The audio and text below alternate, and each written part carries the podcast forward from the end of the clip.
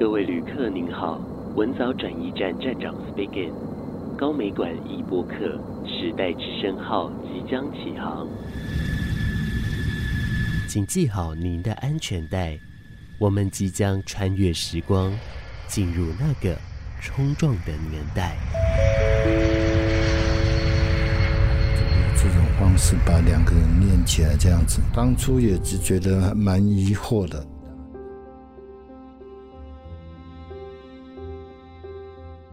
感觉是应该用黑白拍，因为整个里面的世界就是病患的家属解决了很大的问题，但是对病患本身，在某方面是或许没有让他们得到一个好的医疗，但是有部分也可以让他们有一个可能就是生存的空间。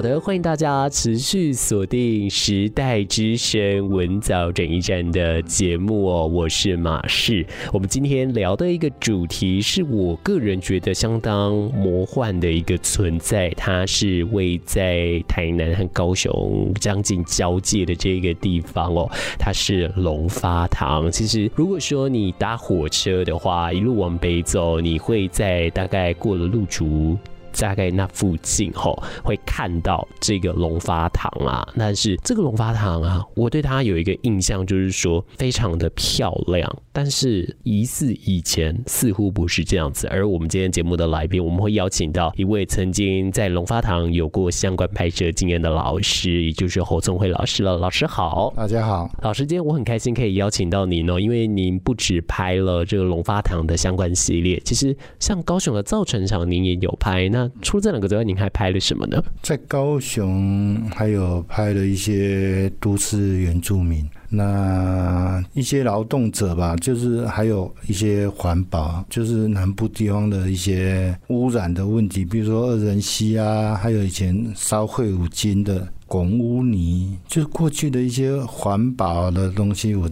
大概。那段时间就等于是那个八零年代，一九八几年那个年代到九零年代，整个社会急剧的变化，还有各种运动、环保运动、农民运动啊，还有一些政治性的运动都会去参与。其实我们的展览啊，就是一九七零年代到一九九零年代之间哈所发生的一些事，这中间这。真的发生太多太多，包含刚刚提到的各种的环保运动嘛，那还有像美丽岛事件也是这个期间发生的等等的。嗯，你觉得当时高雄它有一个什么样的氛围存在？它是一种很剑拔弩张吗？还是说它是在紧张氛围当中也是相当祥和的？你自己感觉呢？还好哎，那时候当然蛮年轻的啦，就是。印象比较深刻的就是美丽岛运动发生前，就是哎、知道要办一个活动，那因为我家住在那个棒球场附近，就看到棒球场停满了侦报车。后来那是觉得，哎、那一天一定要去看一看。结果那天美丽岛事件的时候，我没有很早到现场，我印象很深刻。我就是进不去，好像只能出来，不能进去了，就被围住了，不能再进去看。当然那时候还没有暴动之前啊，就是双方还没有冲突。那我就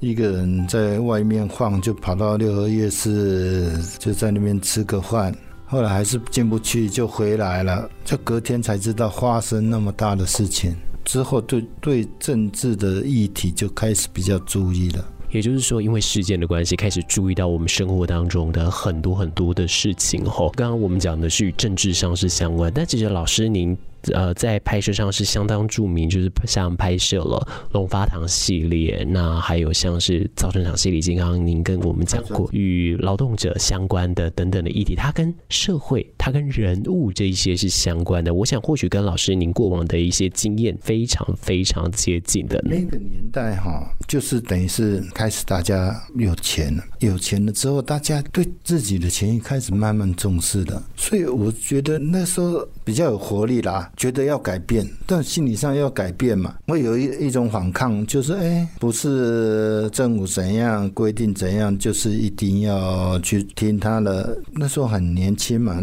对这方面就是开始会去注意，而且会去看一些党外的书籍啊，当然也会看，就是一些议题，你就开始往这方面注意，而且就是会认识这方面的人，会去谈论艺文方面的活动，大家想法都改变了。您真的进入了一个我认为很魔幻的地方，也就是位在路竹的龙发堂。第一次在什么样的情况下听到龙发堂的呢？那时候就是跟着文医师、文荣光医师，他们说要去龙发堂，等于是做一个调查，那我就跟着去。那当然一去就是蛮震撼的啦。当时医生们他们有带相机，那时候我就是说啊，我帮你们拍好，因为以前我也拍过照，我就帮他们拍了一些 slide，然后他们做报告用的。那拍完之后，我觉得嗯，我下一次一定要再去，就是我自己想拍一些照片，因为那个蛮震撼的。那我就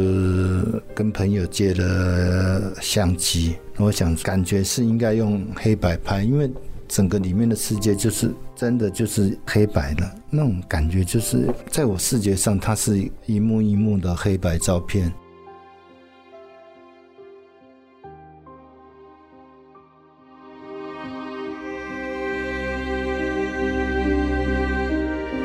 我去过几次拍照，那我也曾经在那边住过。跟他们生活了三天啊，做一些记录，就是后来呈现在就摄影集里面那些照片，就是大部分就是那那几天拍的。那当然，我们在这次展览当中，我们也都看得到，也都是黑白的一个呈现嘛。其实，老师，我在您的那些照片里面，我看到了一个情况哦，就是说有的不是那么清楚的一个人形，它是相对有点模糊，有点很像这种追焦的一个状态。当时都是刻意的要拍成这样的情况吗？还是说是偶然的情况下呢？它的环境哈。大部分都在室内，所以光线蛮暗的。因为我用那个针感的方式，所以拍起来粒子会变得很粗很粗。还有就是我用低速的快门，所以整个画面会。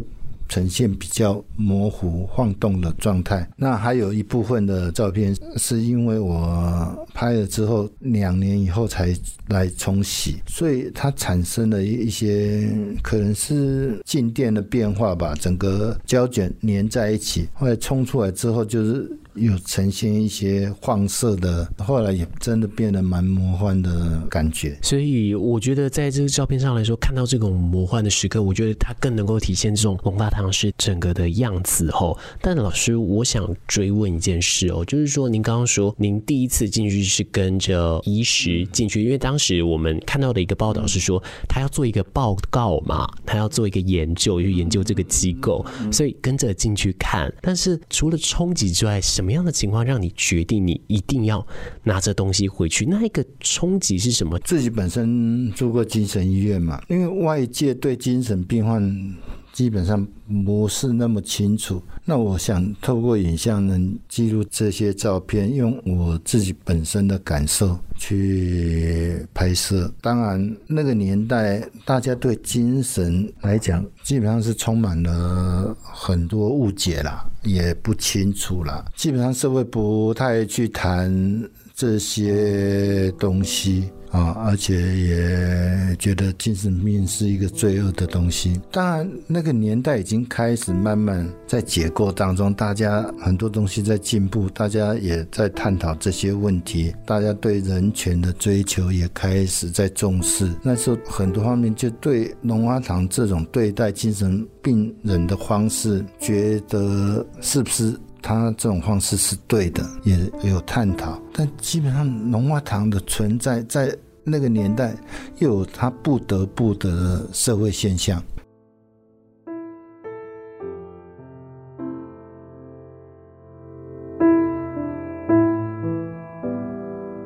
基本上是帮病患的家属解决了很大的问题，但是对病患本身，在某方面是或许没有让他们得到一个好的医疗，但是有部分也可以让他们有一个可能就是生存的空间吧。啊，就把外界隔离起来，因为他们到外面。基本上受的冲击，或者如果在家庭没有办法的照顾，甚至当时的一些精神医疗也并不很充沛，要住院治什么东西的的花费，可能很多人的家没有办法长期的负担。那个年代的问题是现在想象不到的。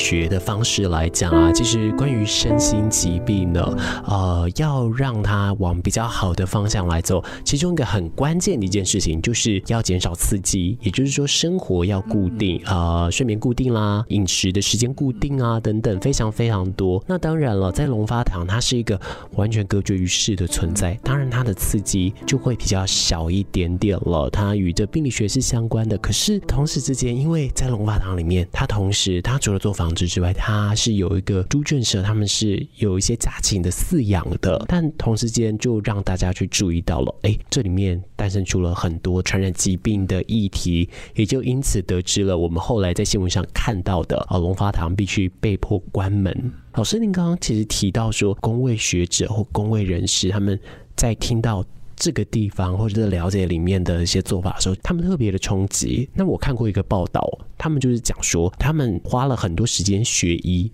促进社会福祉，促进医疗卫生的进步，但是他们却发现哦有一个地方永远的停滞了，在他们脑袋当中是没有办法想象，所以他们想要停进去去做调整，但是一见呢，就慢慢的朝向失控的一个方向来去走了。这些刚刚也说，在那个年代，毕竟什么都在改。改变，什么都在冲击，所以当然了，很多很多东西转变是非常非常急剧。老师，您在龙发堂当中，我相信看过的东西是非常多的。但是龙发堂其实在后面呢，其实大家共同都有提出一个东西，也就是我们有提到的所谓的感情链这件事情。他会把两个人系在一起，让状态比较好的人带着状态相对比较不稳定的人，让他们一起生活、一起作息，让他们可以好好的达到相互影响的效果。在第一次与医师进到龙发堂的时候就看到了吗？对对对，第一次看到，哎，怎么有这种方式把两个人练起来这样子？当初也只觉得。蛮疑惑的，当然他们也设的一个比较不稳定的有有的空间啊，像我照片里面就有呈现，就是有这空间，就是类似医院的保护室，但是它基本上是又没有什么保护的效果，在里面有的还是练起来了，后来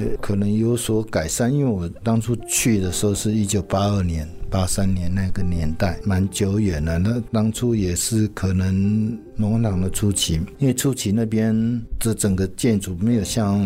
刚才主持人讲的金碧辉煌的，它基本上像一个废弃的工厂，就是像纺织工厂啦。其实它里面好像那时候在里面的收容的一些精神病患状况好，也会从事所谓裁缝一些相关的一个家庭代工的工作。这方面还有养猪，还有养鸡。后来不知道有没有，应该后来就没有了养猪的东西吧，养鸡的东西。大概是了解了，其实不只是我哦，连老师也都对龙发堂产生非常深刻的一个印象。但是在龙发堂里面，老师其实您拍过的堂众是非常多的。那在以龙发堂的角度而言，他们称呼里面的收容者，就是他们都叫堂众嘛。在这些堂众当中，老师您在拍摄的过程当中，您有没有遇到哪一个人让您比较印象深刻的呢？他可能是做出来的行为，有可能是您以前看过他等等之类的，有没有这样的一个堂众，让您在在拍摄当下特别特别的呃，产生了一些共鸣点啊，或者是产生了很大的一个冲击感受？其实就心里有准备啦，就是里面发生了什么东西，那种感受不能说冲击，很多人基本上还是退缩的啦。你像拍摄他，甚至有些人是没有感受了，当然有比较照。动了，就是有一间房间的保护里面，啊，那时候是会练起来了。我是觉得就是那个时空是比较静止的，因为他们就是缓慢了，就是退缩了。很多人认为就是精神病患一定是躁动了，其实在里面躁动的其实并不多。还有就是那个情感链啊，情感链那种感觉是当然会冲击，就是你你视觉上你就是觉得他是被囚禁了。一般人只有监狱啦，或者重刑犯，你才会看到有用链条这样子。所以情感链这种东西是龙发堂给人的印象，它的冲击可能就是精神病患跟链条必须链起来，就对外传达的感受是这个印象。不见得有选择把它呈现出来，对不对？是，是会很自然，不是刻意去强调这些链条，但是就是隐隐会会很多影像里面还是都。都有这些链条的存在啦，当然也不是很刻意，其实就是要去看照片才去感受啦。因为我只能透过影像去表达自己对龙花堂的看法。换句话说，老师在督促着大家一起来看展览，看老师的摄影作品，甚至呢去找到老师的摄影机来看。然后，其实我觉得每一张照片都可以看得到。不过，我想问问一件事，因为当时您选择来拍这一些相关议题，是想要提倡告诉大家说，其实身心病患他们并不是无时无刻都在发病，他们的确需要稳定的生活，但是更多时候他们还是可以像啊、呃、我们很多很多的人一样，他只是生病了。对对。可是生理上的疾病我们可以理解，但心理上的疾病呢？当然我们在现代来说。已经大家比较理解了，可是那个隔阂依然存在，更遑论当时。但是不管所谓的感情链啊，或者是在龙发堂里面的人，到底有没有所谓的一个达到心理趋缓的效果等等呢？我想我们这边没有办法去判定。但是我们不能否认的是，龙发堂的确解决了很多病患家属的问题，甚至呢，很多的病患他们也是自己慕名而去到现场，他们也在里面待的是开心的。当然，后续的发展呢，在在很多的一个工位角度上，在很多的历史角度上呢，我们都看得到了。但是不论怎么样，至少它真的存在过，它曾经帮助社会解决了很多很多的问题。老师，您参与了龙发堂的这一段，那也的确让很多人，我们透过影像的角度，我们了解了龙发堂。我们对于身心疾患不能说全部，但是我们有初步的认识了。老师，您觉得这样子与您刚开始去拍摄的这个初衷有没有达到同样的效果呢？因为大家对精神病患哈，通常过去就是误解很深，后来慢慢大家经过这几十年，大家也对新生的疾病有比较清楚的了解，因为基本上还是就是生病了，生病人就是要。家人的关爱，社区的支持，不然精神病患是永远回不到社区的。没有整个社区的资源，要回归家庭是很困难的一条路了。然后，在现在整个精神医疗体系也进步很多了，而且现在整个社区就是乡下啦，以都市来讲就比较那个乡下来讲，整个资源系统，整个社区的资源慢慢有做的真的还不错。做不管老人的照护啦，或什么都做得很非常的好，跟以前差太多了。嗯，是，而且这当中更让人感动的是，老师您曾经为了身心病患去做了相关的一个中途的呃协助哈，它是咖啡厅嘛？那时候在高一跟医师的合作啦，它是一个中途之家，也是一个宣传，让大家了解精神疾病的一个会所啦。它也是康复之友会，等于是它的有点类似前身这样子，就是大家可以在那边工作，让外面了解，就是在回归家庭社会之前的一个中途站。那我就做了一阵子，后来有人来接，我就后来就到台北去。那时候就是开始在拍照嘛，哎，整个社会也改变了，所以去拍了一些环保的东西啦，拍了一些政治活动啦，一些环保啦、农民运动，反正整个社会在改。改变嘛，嗯，所以我就觉得加入这种影像报道的行列了，整个跟着社会的变迁，在从事这方面的工作，这样子。那老师，您后来从事这些工作，当然都是在进入龙发堂拍摄之后了嘛？嗯。您觉得在龙发堂参与的时候，当然对社会的一个冲击，我们刚刚有聊过了。不过这一段的经历，它。肯定也影响到了您后来的或许对生活的一些观察啦等等的。有了龙发堂这个金钟，您在后续到了台北去做这些环保议题啊，或者去跟着时代在走的时候，您觉得它影响到了您的什么生活观呢？比方说，或许您会更加注意什么啦，或者您会更关心于哪一些的事情，或者是因此还做了什么样的一些行动等等的呢？不会的，就是龙发堂那种冲击，当然就是你你觉得社会应该改变嘛，那冲击就是什么都要改变了，因为龙发堂这种东西是社会现象的一环啊。那时候当然就是大家还不管人权，还不是那么重视，觉得反正这个不好的东西就把它关起来就好，不要让它看不掉了，好了，看不见就好了。当时的社会就是这样子，但那时候就是觉得嘛，很多都要改变嘛，那个社会要改变嘛，环境也要改变嘛，因为靠污染创造的财富，以后要花十倍、百倍的。要还回去的。后来大家就是很清楚啊，我们要把污染变干净，真的要花超过百倍。以前就靠这种人家废弃的东西在赚钱。那时候台湾的社会很多钱，但是就是靠这种污染去拆船，拆船也产生污染。但它还好，最可怕就是那些废五金、废电缆，把那些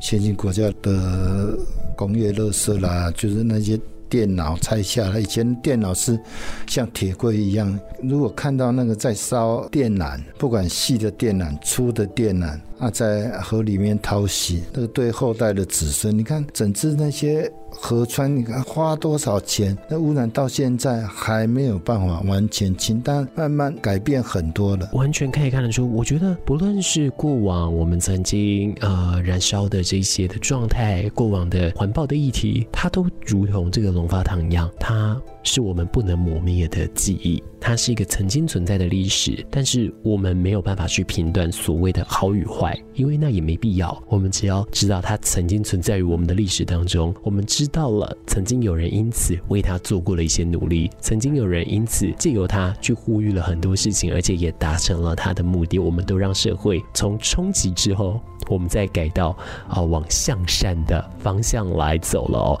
我们也持续的邀请大家啊，有空的时候都来到高雄市立美术馆来来看看这个南方作为冲撞之所的展览。也很开心今天邀请到了作品创作者侯宗慧老师来到现场。侯宗慧老师，今天谢谢你，谢谢大家。